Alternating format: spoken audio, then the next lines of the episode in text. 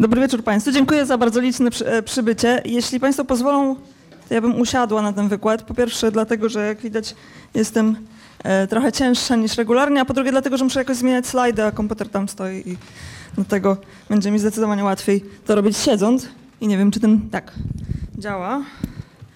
Ten, e, ten mikrofon. Dobrze. Więc tak jak Państwo już wiedzą, wykład dzisiejszy będzie o antycznym DNA. E, Bardzo piękny plakat zrobiony przez e, organizatorów e, dzisiejszej kawiarni. I chciałam tutaj zacząć od małego wprowadzenia. Co prawda myślę, że większość z Państwa wie mniej więcej, ale tak gwoli ścisłości, małe wprowadzenie. DNA to jest kwas deoksyrybonukleinowy, to jest nośnik informacji o, budowa, o budowie i funkcjonowaniu komórek, czyli w konsekwencji o budowie i funkcjonowaniu całych organizmów. Wygląda jak taka nić a, tu się pokazuje się, pokazuje się. E, taka nić podwójna, połączona takimi szczebelkami. Te szczebelki to są cztery e, różne takie małe związki chemiczne. E, I istotną rzeczą jest to, że kolejność, w jakich te związki chemiczne występują na tej drabince, e, jest istotna dla tego, jakie rzeczy to DNA później tworzy, jakie białka się z niego e, później wytwarzają, a w konsekwencji, jakie funkcje e, spełniają jego produkty i jak później wygląda komórka zarządzana przez takie, e, tak, taką nić DNA. No i tutaj już e, pani profesor wspomniała e, to, co miałam zamiar powiedzieć na moim drugi, e, w moim drugim slajdzie, że DNA to jest e, rodzaj męski. I ja co prawda przez całe życie, tak jak pewnie większość z Państwa, mówiłam o nim w rodzaju nijakim, więc czasami mi się zdarza pomylić, ale jak się staram, to, to mówię ten DNA i staram się tak mówić. I chociaż niektóre sło- słowniki podobno uznają rodzaj nijaki je- jako poprawny. E, I antyczny DNA, czyli temat dzisiejszej e, prezentacji, e, to jest też tutaj taki leksykalny trochę problem w Polsce, bo część osób, które pracują z Ancient DNA z angielska, mówi na niego kopalny DNA, ja mówię na niego antyczny DNA i część, i jakby moja alma mater też propagowała taką nazwę i wydaje mi się, że jest to lepsza nazwa, bo ancient raczej tłumaczy się lepiej na antyczny niż na kopalny który byłby raczej fossil DNA. To tak gwoli takiego małego wprowadzenia. E, więc czym jest antyczny DNA, o którym będziemy dzisiaj mówić? Generalnie chodzi o to, że, e, że DNA, jeśli kojarzymy badania, badania DNA tak na co dzień, zazwyczaj kojarzą nam się z badaniami różnymi medycznymi, sprawdzamy ojcostwo, sprawdzamy jakie mamy e, predyspozycje do chorób. I teraz jest bardzo popularne, dużo jest serwisów, które oferują różne właśnie tego typu usługi, że się zbiera e, próbkę DNA do takiej prób, probówki, jak tutaj powiedzmy na zdjęciu i e, wysyła do jakiejś firmy, ona może nam powiedzieć właśnie skąd przyszli nasi przodkowie, jakie możemy mieć choroby, e, czy, czy na przykład czy dziecko jakieś jest naszym dzieckiem, czy niekoniecznie, ale to nie jest antyczny DNA. Antyczny DNA to jest taki, e, który e, nie został specjalnie zebrany po to, żeby był analizowany. I to jest jakby główna e, cecha antycznego DNA, że to są próbki, które analizujemy, które nie, których nikt nie zaplanował po to, żeby były analizowane pod, pod kątem genetycznym. Dlatego e, jest z nim dosyć trudno pracować, o czym będę mówić za chwilę. Em, ale generalnie no, jest to taki DNA jakiegoś organizmu, który gdzieś tam sobie żył, umarł, gdzieś tam sobie leżał przez jakiś czas. My bierzemy e, jego szczątki i analizujemy, staramy się analizować e, jego cechy genetyczne. To skąd? No właśnie to jest takie, no właśnie to jest takie, ta- takie trochę płynne. E, I e, no, no właśnie, e, są muze- muzealne próbki, które właściwie uznaje się za antyczny DNA. e, Ale no takie próbki, które mają powiedzmy no kilkadziesiąt lat, na przykład z jakichś spraw e, kryminalnych, powiedzmy się znajduje jakieś, jakieś ciało, no to, to jest taka płynna granica tak naprawdę. Ale można, można powiedzieć, że właściwie każda próbka, która jest w jakimś sensie stara i, i nie została specjalnie spreparowana do badań de- genetycznych jest antycznym DNA. Takiego rozróżnienia antyczne DNA jak zdawanie archeologiczne, czyli biorąc jakieś tam powiedzmy, nie wiem, 60 e, powiedzmy stare korzenie człowieka, a kopalne na przykład wyróżnione szczątki na przykład e, gdzieś stworzenia wydarzyło kilka milionów lat temu. O czym jeszcze będę mówić? Tego, to wtedy w takim razie kopalny DNA, nie? No dobrze, to, to może, może tak, się, tak się umówmy, że będziemy zadawać pytania po, e, po wykładzie. Więc skąd możemy wziąć w takim razie e, antyczny DNA? No przede wszystkim bierzemy go zazwyczaj z kości, właśnie z wykopalisk e, archeologicznych, tudzież paleontologicznych, e, z zębów także, z wykopalisk często. Jest to chyba najpopularniejszy materiał, z jakiego, z jakiego się korzysta przy, przy badaniach genetycznych antycznego DNA. Także włosy i tkanki mię- miękkie zachowane w mumiach, pióra, jeśli chodzi o nieludzki materiał. E, Tu są e, skorupki od jajek, z których też można wy, wy, e, wyekstrahować DNA. Są też badania DNA prowadzone na starych odchodach, zwanych koprolitami, w których zachowuje się DNA osobnika, który taki, taki, takie odchody zdeponował. Ale także można wy, wyizolować DNA z rdzeni lodowych, czy nawet z ziemi, Em, ze środowiska prosto. Więc po co nam jest antyczny DNA i co możemy z nim zrobić? No wszyscy znamy tę historię, prawda? Bierzemy e, kawałek e, bursztynu, w którym jest zamknięty komar, izolujemy z niego DNA, e, klonujemy w, bodajże w żabie, to było strasznie dziwne w tym filmie. E, no i sobie z tego pochodzą straszne, straszne, straszne rzeczy, gonią nas dinozaury i w ogóle trzeba się chować po kuchni i uważać, żeby nas nie, nie zjadły. E, Ale tak na serio to do końca tak nie jest, ponieważ e, DNA po śmierci komórki zaczyna degradować.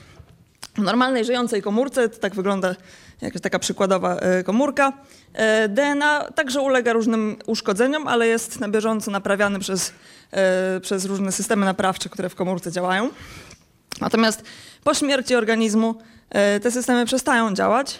Różne enzymy, które normalnie gdzieś są zamknięte i e, e, które trawią DNA, które są normalnie zamknięte od, od genomu e, komórki, e, zostają uwolnione i trawią, e, trawią te DNA. Także mikroorganizmy, które gdzieś tam ze środowiska albo na przykład z, e, z jelit wchodzą do, mm, jakby atakują komórki, zjadają także DNA.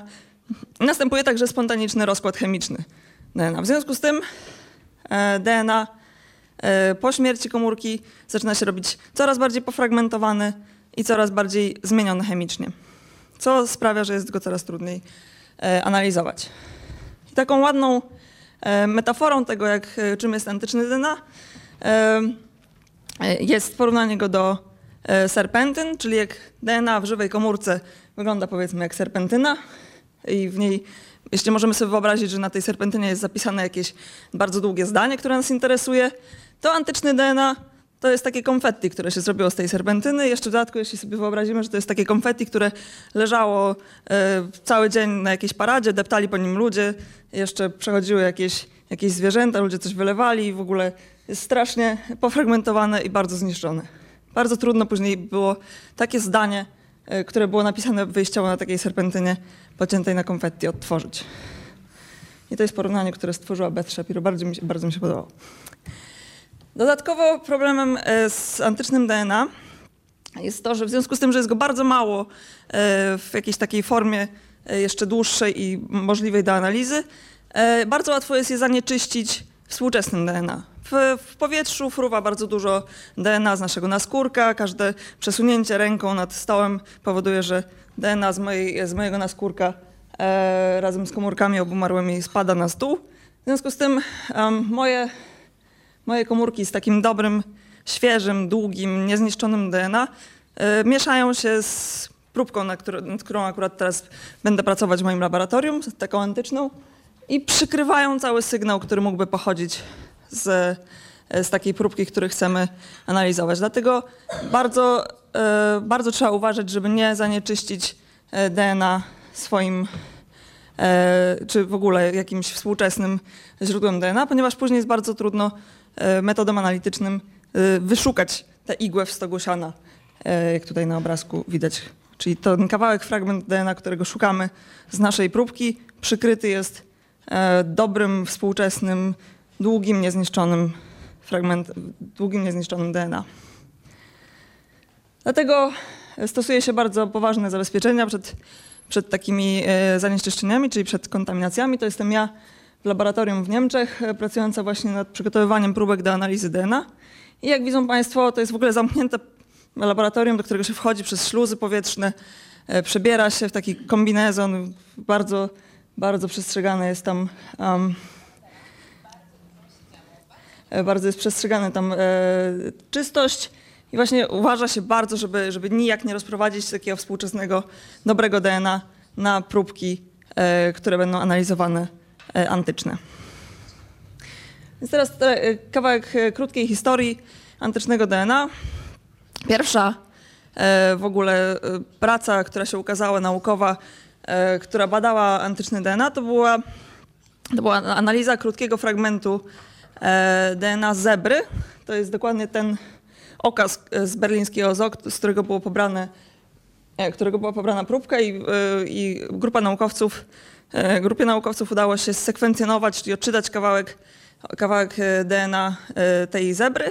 No i sprawdzili, że rzeczywiście jest, to była wymarła zebra w XIX wieku i że, że ta zebra jest e, spokrewniona z zebrą współczesną. Nie, może nie jakiś taki bardzo odkrywczy wynik e, w sensie takim em, badania relacji, ale okazało się, że da się e, odczytać DNA z, z organizmu, który gdzieś tam już leżał, gdzieś tam jest już wymarły, e, z materiału, który nie został wcześniej przygotowany specjalnie do, e, do obróbki genetycznej. I to wzbudziło bardzo duży entuzjazm. E, Następnie e, ukazała się pierwsza praca na temat ludzkiego antycznego DNA. E, W 1985 roku został odczytany fragment DNA egipskiej mumii sprzed prawie 2,5 tysięcy lat. Też krótki fragment. E, Następnie pojawiło się kilka, e, w ogóle bardzo wszyscy się strasznie podekscytowali, że da się e, analizować DNA ze starych rzeczy i pojawiło się kilka prac, w których napisano, że udało się sekwencjonować DNA dinozaurów i różnych innych bardzo, bardzo starych, sprzed milionów lat organizmów. To się trochę zbiegło w czasie też z, z takim szałem na Park Jurajski. Powstała książka w 90 roku, Park Jurajski, film e, bardzo kasowy, nakręcony na, na jej podstawie. E, ale ten cały entuzjazm trochę, e, trochę obudził naukowców, którzy stwierdzili, że może jednak trzeba dokładniej się przyjrzeć tym sekwencjom DNA, które zostały uzyskane w, w tych, w tych badaniach, które, które tutaj podaję. E, I okazało się, że, że, nie do końca to już jest tak, takie łatwe, żeby e, analizować aż tak stare DNA. Okazało się, że e, sekwencje dinozaurów, które zostały opublikowane, były przede wszystkim sekwencjami ludzkimi, które, których się nie udało zidentyfikować jako ludzkie. To były wczesne, wczesne lata sekwencjonowania DNA. I, I niestety okazało się, że, że nie mamy DNA dinozaurów, a także nawet ta egipska mumia, która, e, która została sekwencjonowana, też okazała się raczej niewiarygodnym e, wynikiem. Od tego czasu naukowcy, e, którzy pracują z antycznym DNA, e, ustalili bardzo, bardzo rygorystyczne zasady pracy z e, antycznym DNA. E, Właśnie tego typu laboratoria zostały ustanowione, takie jak pokazywałam na poprzednim slajdzie, e, których naprawdę bardzo rygorystycznie przestrzega się czystości. Jest też dużo, mm, dużo takich e, e, teoretycznych sposobów, w sensie kom- komputacyjnych sposobów na, e, na sprawdzenie, czy DNA, który uzyskujemy, czy na pewno jest wiarygodny. I dopiero DNA, który jest bardzo dobrze sprawdzony pod względem wiarygodności, jest teraz publikowany jako prawdziwy antyczny DNA. E, Od tego czasu powstały nowe metody laboratoryjne, używamy innych, coraz to nowszych, coraz to lepszych e, związków chemicznych, które pozwalają nam e, na efektywniejsze, lepsze e, odzyskiwanie DNA z, ze starych szczątków. Są coraz to nowsze technologie. W przeciągu ostatnich 10 lat e, powstały naprawdę niesamowite maszyny, które potrafią e, zanalizować nawet pojedynczą cząsteczkę DNA, która jest gdzieś sobie pływa w roztworze. I w związku z tym dziś mamy już tysiące sekwencjonowanych e, fragmentów DNA dla ludzi, zwierząt, roślin i mikroorganizmów. Pełne genomy sekwencjonowane e, dla setek osobników ludzkich. E, Przypomnę, że genom ludzki ma e, ponad 3 e, miliardy par zasad, czyli tych takich szczebelków na tej drabince, o której mówiłam. Tu są lokalizacje wszystkich, wszystkich próbek, no może prawie wszystkich próbek, z których były genomy pobrane, sekwencjonowane antyczne genomy ludzkie. Także mamy e, pełne genomy odczytane dla szeregu innych gatunków, w tym neandertalczyka, mamuta, tura czy wilka workowatego.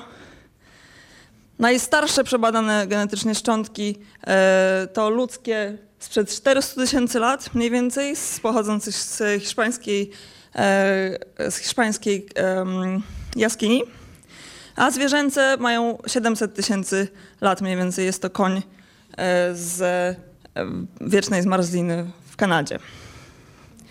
A właśnie, to jest, jeszcze zapomniałam powiedzieć, że właśnie e, wieczna zmarzlina to jest najlepszy, najlepsze miejsce, gdzie DNA się zachowuje. DNA generalnie nie lubi e, takiego rozmrażania, zamrażania, rozmrażania, zamrażania, więc jak jest mu zimno, ale cały czas jednostajnie zimno, to jest mu najlepiej. Ewentualnie jaskinie, w których panuje także niska, może nie mroźna, ale e, niska, ale stała temperatura, e, też są najlepszym miejscem dla zachowania DNA. Jak widać z tych najstarszych szczątków, jedno z, z jaskini i jed- jedne z, ze z wiecznej zmarzliny, że rzeczywiście to są warunki, w których, w których e, się to DNA, ten DNA najlepiej zachowuje.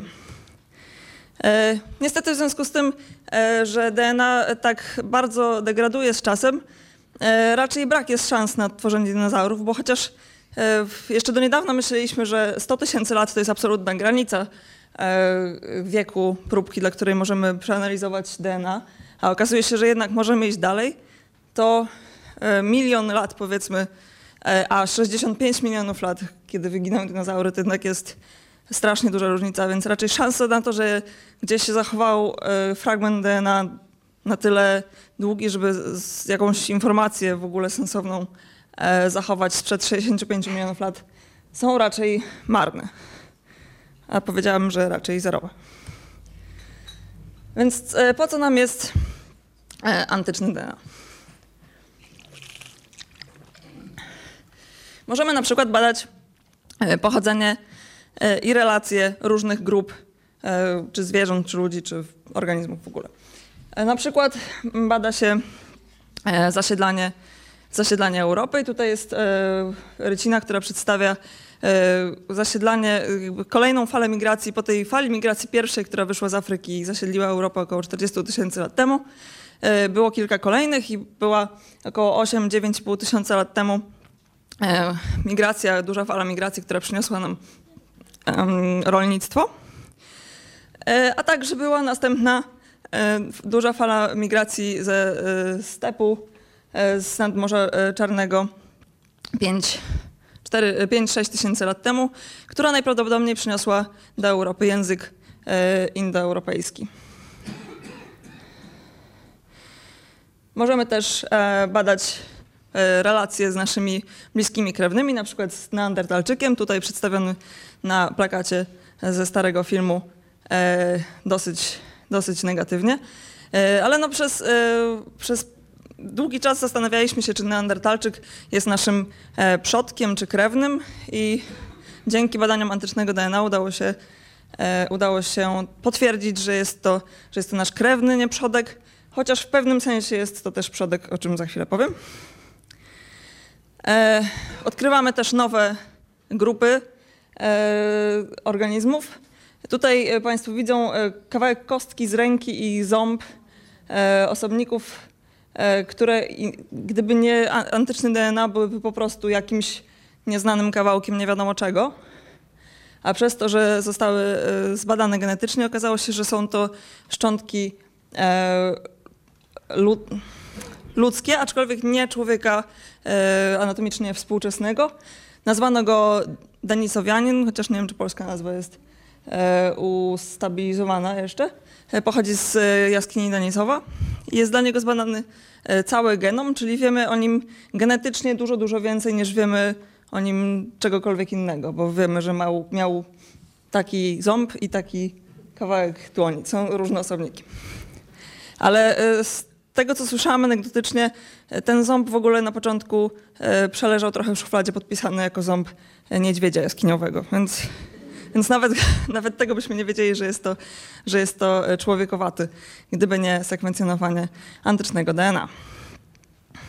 I to jest, Denisowanie to są kolejni nasi, nasi bliscy kuzyni. Kolejna grupa, której tej grupy byśmy nie odkryli, gdyby nie antyczny DNA.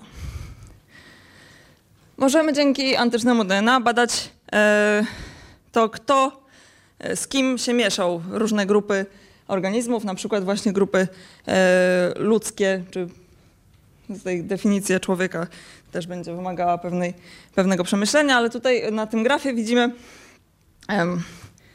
widzimy tutaj mamy wspólnych przodków człowieka, to są ludzie, neandertalczycy i denisowianin i tu szympans. E, Więc w pewnym momencie ludzie się rozdzielili, no, czy ta grupa cała się rozdzieliła od szympansów, później, później ludzie rozdzie- rozdzielili się od wspólnej e, linii e, Denisowian i Neandertalczyków i sobie ewoluowali oddzielnie.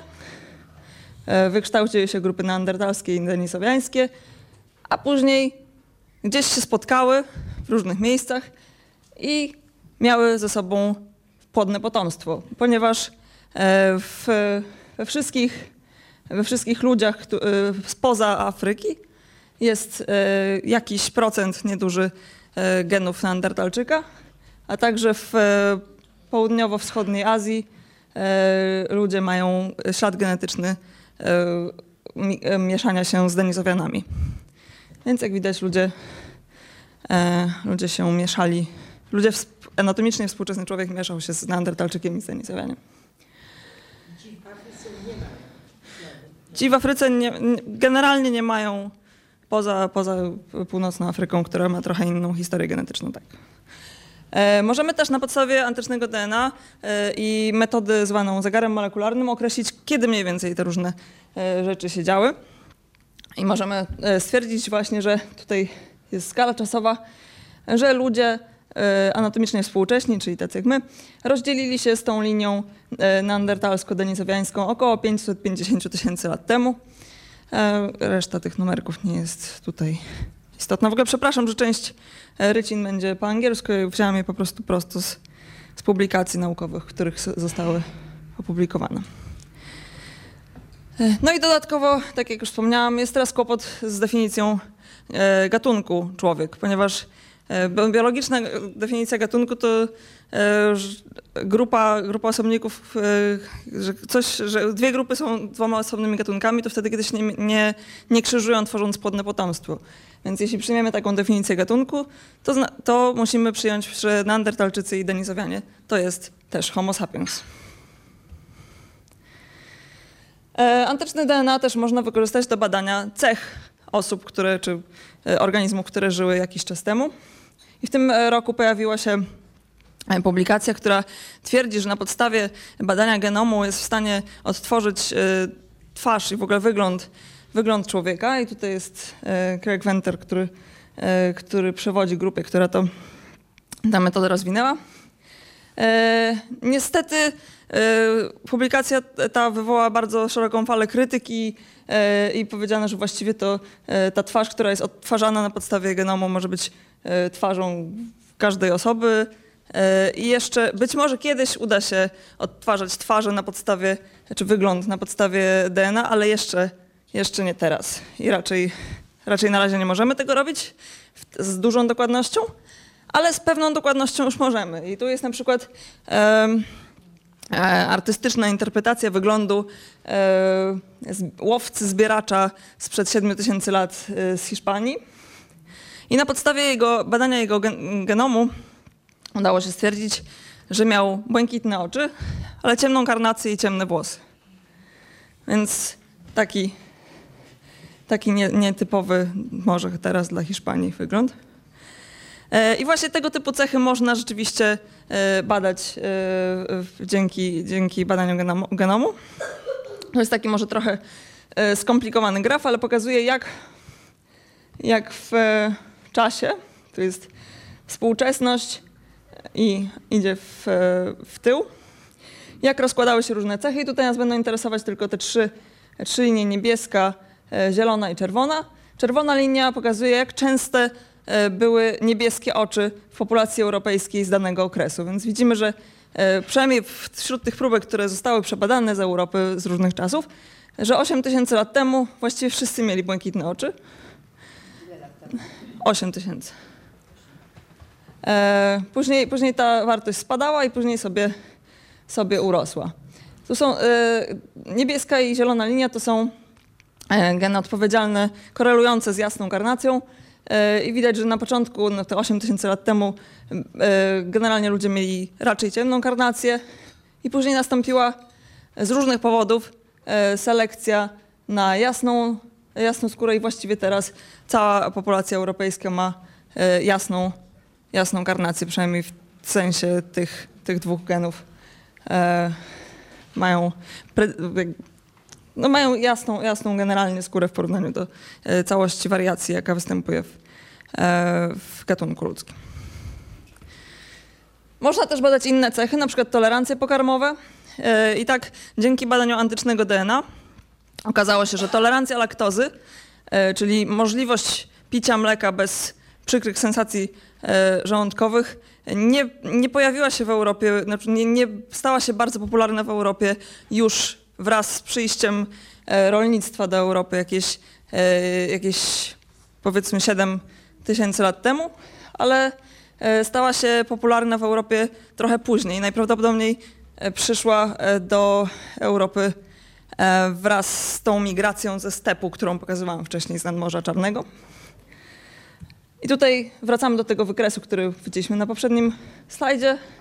Teraz interesuje nas ta fioletowa linia. Widzimy, że 8 tysięcy lat temu, 6 tysięcy lat temu nikt właściwie nie miał genu tolerancji laktozy. I nagle gdzieś tutaj właśnie pojawiła się migracja ze stepu i bardzo e, popularne stały się, bardzo duża selekcja była na to, żeby, żeby ten gen stał się, stał się popularny, bo on wiadomo ułatwiał e, odżywianie e, i przetrwanie ludziom, którzy, e, którzy mieli dostęp do, do mleka e, zwierzęcego. Ciekawostką dodatkową, trochę niezwiązaną z antycznym DNA, ale pomyślałam, że warto o niej wspomnieć, jest to, że e, najstarsze dowody produkcji sera pochodzą z Kujaw sprzed e, 7,5 tysiąca lat, co jest dosyć ciekawe, że jesteśmy pionierami w, e, w robieniu sera. Znaleziono cedzaki e, ze śladami tłuszczów mlecznych. Jest to najstarszy dowód ewidentny na to, że, że człowiek wytwarzał ser. Co te 7,5 tysiąca lat temu było bardzo cenne, ponieważ większość ludzi nie mogła trawić laktozy, w związku z tym e, ser e, jest du- dużo łatwiej już się, się trawi e, niż, niż e, surowe mleko, poza tym łatwiej się przechowuje e, dłużej i łatwiej transportuje.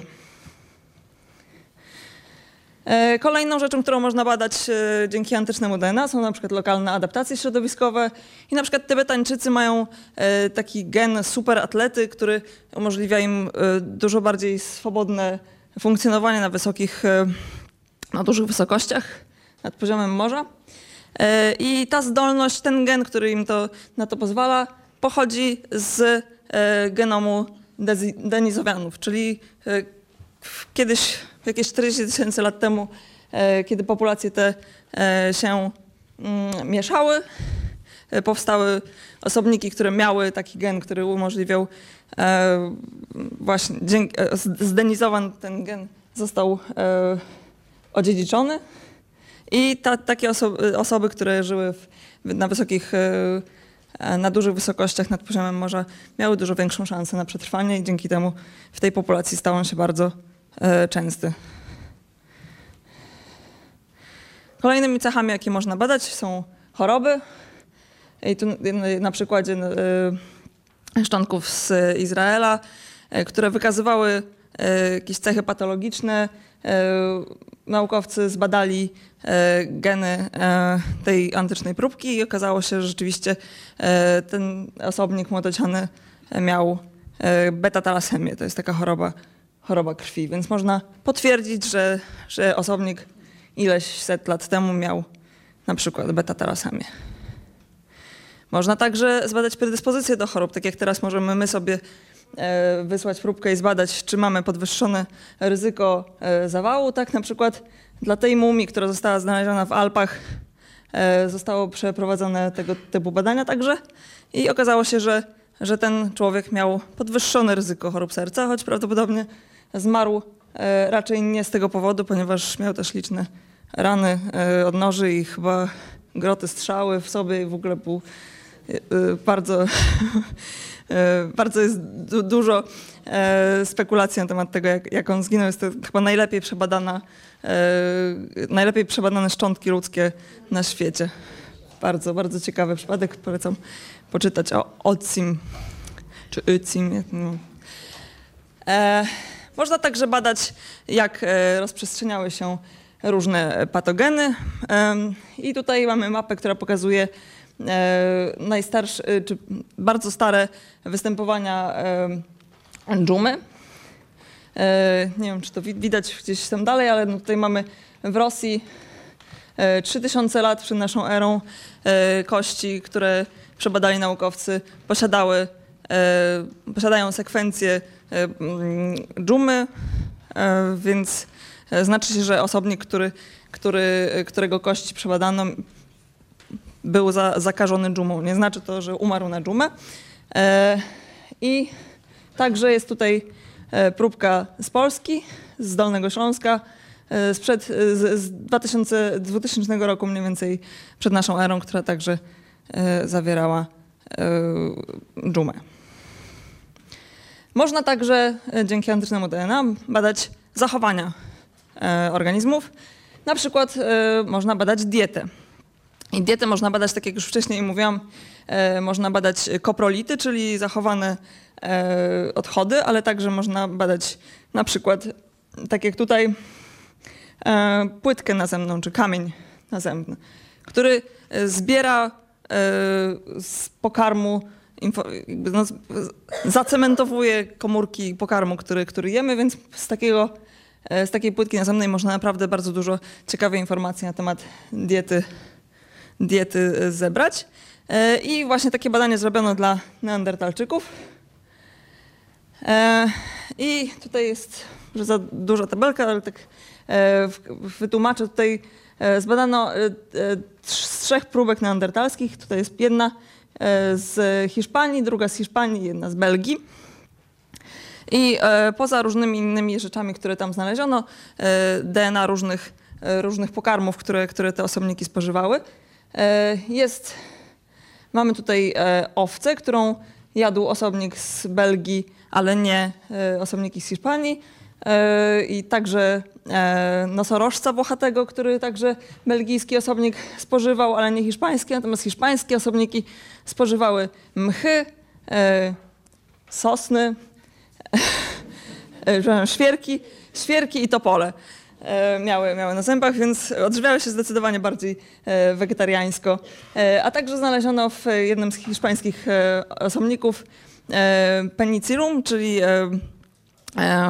czyli grzyba e, pokarmowego, który nie wiemy tego na pewno i nie możemy, pewnie nigdy się nie dowiemy, ale być może był używany przez, e, przez te e, osobniki jako, jako lekarstwo, bo penicylina pochodzi właśnie z tego, e, z tego organizmu, z tego grzyba. Diety neandertalczyków ciąg dalszy, e, jakieś 35 km na wschód od tamtego e, stanowiska, na którym mieszkał belgijski osobnik, który się żywił nosorożcami i, i, e, i owcami. Znaleziono w jaskini ślady kanibalizmu neandertalczyków. Znaleziono kości, na których są ewidentne ślady obróbki takiej typowej dla, dla spożywania takich, e, spożywania mięsa, z, z które okalało tę kość E, i przeprowadzono badania e, DNA tych kości e, oraz kości, które były mieszkańcami danej, danej jaskini i okazało się, że i to, i to byli neandertalczycy. Znaczy, że neandertalczycy zjadali neandertalczyków. Przynajmniej w tym jednym miejscu w Belgii. E, Kolejnym przykładem e, badania e, zachowania, nawet e, kultury, jest niedawna, niedawny artykuł o pochówku wikinga, wojownika z X wieku. To jest taki bardzo piękny pochówek. Państwo widzą tutaj osoba została pochowana z różnymi, z mieczem, z, z różnymi atrybutami, a także z koniem. I piękna tak, historia, wojownik, wielki, wspaniały wojownik wi- wikingowy i zbadano DNA tego wojownika i okazało się, że jest to wojowniczka, co potwierdza, e, potwierdza e, jakby przypuszczenia, że kobiety wśród wikingów także były wielkimi wojownikami, który, którzy zasługiwali na tak wspaniałe pochówki. Możemy też prowadzić taką identyfikację osobniczą, bardzo taką już spersonalizowaną, na przykład e, sprzed kilku lat e, praca o e, tym szkielecie, który został znaleziony pod parkingiem w Wielkiej Brytanii. E, było to e, w takim miejscu, w którym przypuszczano, że może być pochowany król Ryszard III, bo, e, bo w tym miejscu był kiedyś był kiedyś kościół, przy którym on teoretycznie miał być pochowany, no ale nie można było tego stwierdzić na pewno tylko patrząc na kości, ponieważ nie został pochowany z żadnymi ceremoniałami królewskimi. Ale zbadano jego DNA i porównano do, e, do współcześnie żyjących e, potomków króla. Wiadomo, że królowie mają bardzo dobrze e, udokumentowane drzewa rodowe, więc łatwo jest dotrzeć w miarę do osób, które, które dziś żyją z potomków rodzin królewskich i okazało się, że rzeczywiście prawie na pewno z bardzo, bardzo dużym prawdopodobieństwem jest to król Ryszard III, ponieważ miał e, po linii żeńskiej e, taki, e, taki DNA jak dwóch jego żyjących potomków, natomiast miał inny, inne DNA po linii męskiej i tutaj raczej, raczej niż dowód na to, że to nie jest Ryszard III, był to dowód na to, że ktoś gdzieś przez te kilkaset lat jakaś księżna, tudzież królowa nie do końca była wierna swojemu mężowi i, i gdzieś wkradł się jakaś, jakaś linia boczna męska, która, e, która zos- została teraz w potomkach, w potomkach teraz żyjących nie do końca po, e, stricte po Ryszardzie III. Było DNA Kopernika badane. Niestety e, tam w tym badaniu e, e, można było, znaczy na pewno nie zostało wykluczone to, że on był Kopernikiem. Ta osoba, która została pochowana w Fromborku, ale na, udało się na tyle mało e, z niego wdusić DNA, żeby, żeby można było na 100-100% potwierdzić, że jest to na pewno Kopernik byłoby fajnie zrobić jeszcze, jeszcze trochę więcej, więcej badań, ale wydaje się, że nie zachowały się już, już te, e, te próbki. To jest jakby to badanie było robione w moim instytucie, więc, więc wiem. Tak, bo to było, to było tak, że, tak, że szczątki z Fromborka były porównywane e, genetycznie do włosu, włosów, które zostały zachowane w książce, która na pewno należała do Kopernika. E, tak. I, I rzeczywiście było, były zgodne genetycznie, ale pod, pod względem takiego e, markera genetycznego, który jest dosyć mało, e, w sensie jest dosyć częsty, dosyć często w, populacji się pojawia, więc, więc na pewno nie wykluczono, że, że ten e, włos i ta osoba e, to była ta sama osoba. O, tak. No i oczywiście jest całe wielkie pole e, antycznego, badań antycznego DNA na, na innych gatunkach, e, nie na człowieku.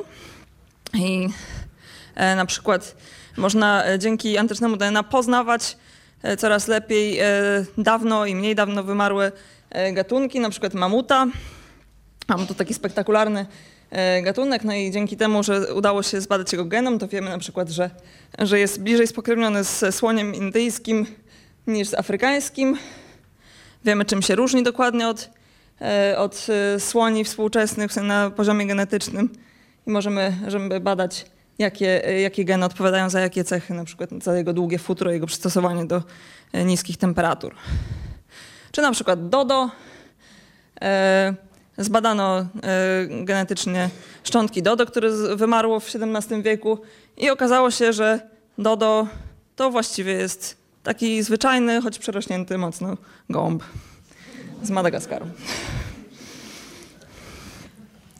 Można także badać, jak e, zmieniały się e, wielkości, e, jak, jak, jakie zmiany zachodziły w historycznych populacjach e, zwierząt. I tutaj jest wykres, który pokazuje, tutaj jest e, współczesność i idzie e, tak wykres e, w stronę przeszłości. Ta linia pokazuje odtworzone na podstawie e, DNA i, specjalnych modeli matematycznych e, wielkość populacji bizona z te cieńsze linie to jest jakby zakres ufności, jakby, tak, zakres ufności dla, dla, tego, dla tego obliczenia. I widzimy, że, że bizony sobie żyły, było ich coraz więcej, coraz więcej, coraz więcej, aż pojawiło się e, zlodowacenie, maks, maksimum zlodowacenia, które e, sprawiło, że, że znaczy, nie wiem, czy to, dokładnie sprawiło, że, że ta populacja e, spadła mocno, ale, ale no koreluje w każdym razie e, maksimum zlodowacenia z tym, że populacja bizona zaczęła mocno spadać. Dodatkowo e, tutaj e, mamy czas, w którym ludzie zaczęli zasiedlać e, Amerykę, w sensie pierwsi ludzie, jakieś 15 tysięcy lat temu. I e, co ostatecznie prawdopodobnie doprowadziło do tego, że był bardzo duży spadek e, liczebności bizona. Później udało się bizonowi troszeczkę odbudować tę populację, ale nie na długo niestety, ponieważ później przyjechali Europejczycy. E, Jakie są wyzwania dla antycznego DNA? No przede wszystkim, jak Państwo widzą z tej mapy, którą wcześniej już pokazywałam, e, jeśli chodzi o badania ludzkie, to mamy bardzo, bardzo duży. E, mamy bardzo, bardzo dużo próbek z Europy, ale bardzo, bardzo niedużo próbek spoza. Z, no, z dwóch powodów. Pierwszym powodem jest to, że, że w Europie jest chłodniej i warunki są zdecydowanie lepsze dla zachowania DNA niż na przykład w Afryce. E, No ale też jest bardzo dużo ośrodków, które badają, e, badają Europę, e, więc no wiadomo, że każdy trochę bardziej się interesuje swoim własnym podwórkiem, więc dlatego jest z Europy bardzo dużo, bardzo dużo próbek i te regiony na południe zasługują na dużo, dużo więcej uwagi i dopiero zaczynają się pojawiać genomy z Afryki. Mamy nadzieję, że będzie ich coraz więcej, bo jest to bardzo ciekawy region historycznie dla, dla ludzi, więc mamy nadzieję, że będziemy wiedzieć coraz, coraz więcej dla innych regionów, nie tylko dla Europy.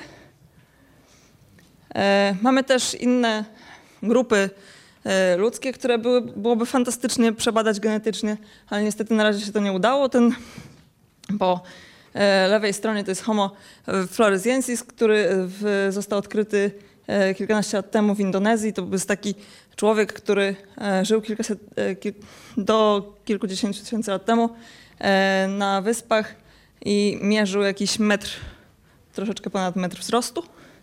Niestety usilne próby analizy DNA i sprawdzenia, jak on się, jaki, jaka jest jego re, relacja do człowieka współczesnego anatomicznie, spełzły na niczym, ponieważ był rzeczywiście w, pochodzi on z klimatu, który bardzo nie sprzyja, nie sprzyja e, zachowaniu DNA. I to jest, a to jest Homo naledi, dosyć nowy, nowa grupa e, człowiekowatych, która została odkryta w, w RPA kilka lat temu. E, I też jest to bardzo ciekawy gatunek, czy ciekawa grupa, którą byłoby bardzo, bardzo ciekawie przebadać, który żył jakieś 200 tysięcy lat temu Em, i ma takie cechy pośrednie między, między y, człowiekiem współczesnym a, e, a starszymi, e, starszymi grupami człowiekowatych. Na pewno, skoro już e, Państwo widzieli ten pojedynczy ząb i pojedynczy kawałek ręki i z tego dało się odkryć nową grupę, jest bardzo duże prawdopodobieństwo, że takich grup ludzi innych, o których w ogóle nie wiemy, jest jeszcze bardzo dużo i mamy nadzieję, że dzięki e, badaniom antycznego DNA uda się jeszcze trochę takich grup zidentyfikować. E, Kolejnym wyzwaniem jest to, że e, badamy coraz więcej pełnych genomów, e, badamy coraz więcej także e, metabiomów i metagenomów, czyli gen, genomów różnych rzeczy, które, które kościom towarzyszą, czyli różnym bakteriom, które, które na przykład w, e, w człowieku żyją, czy na człowieku żyją, czy na innych organizmach. E, Jest to bardzo duże wyzwanie, żeby móc e, wyciągać wnioski z tego, e, co tam odkrywamy, jakie bakterie żyły róż, e, towarzyszące różnym szczątkom. E, Są, e, wytwarzamy bardzo, bardzo duże ilości danych e, w badaniach antycznego DNA, więc, e, więc to jest kolejne wyzwanie, żeby móc z tych ogromu, ogromu danych e, wysupłać e, w, w jakieś istotne informacje i, e, i, i móc, je, móc je sensownie zinterpretować. tutaj przepraszam ludzi, którzy nie, nie mówią po angielsku za, za dowcip. Nie miałam dobrego, dobrej ilustracji do tego, e, do tego punktu. Tutaj jest e, przebranie halloweenowe. Ktoś się przebrał za big data, czyli za właśnie wielkie e, grupy danych, e, które trzeba analizować i, e, i osoba, która otworzyła drzwi zemdlała i osoby mówią do siebie, no widzisz, mówiłem, mówiłem że przebranie się za, za duże dane to, to jest za, za dużo dla niektórych. Za straszna rzecz. No i bardzo takim żywym e, tematem, nomen omen, jest deekstynkcja, czyli e, perspektywa przywracania e, wymarłych gatunków e, do życia. E, To się staje coraz bardziej prawdopodobne w sensie technicznym. Już być może jesteśmy w stanie przywrócić niektóre gatunki do, do życia, jeżeli włożymy w to bardzo dużo wysiłku i pieniędzy, tylko też jest bardzo dużo e, podnoszonych kwestii etycznych związanych z deekstynkcją. Dużo, dużo argumentów przeciw. E, możemy, jeśli Państwo będą zainteresowani, porozmawiać o tym w trakcie pytań. E, I to są wyzwania główne przed badaniami antycznego DNA. Dziękuję bardzo za, za uwagę.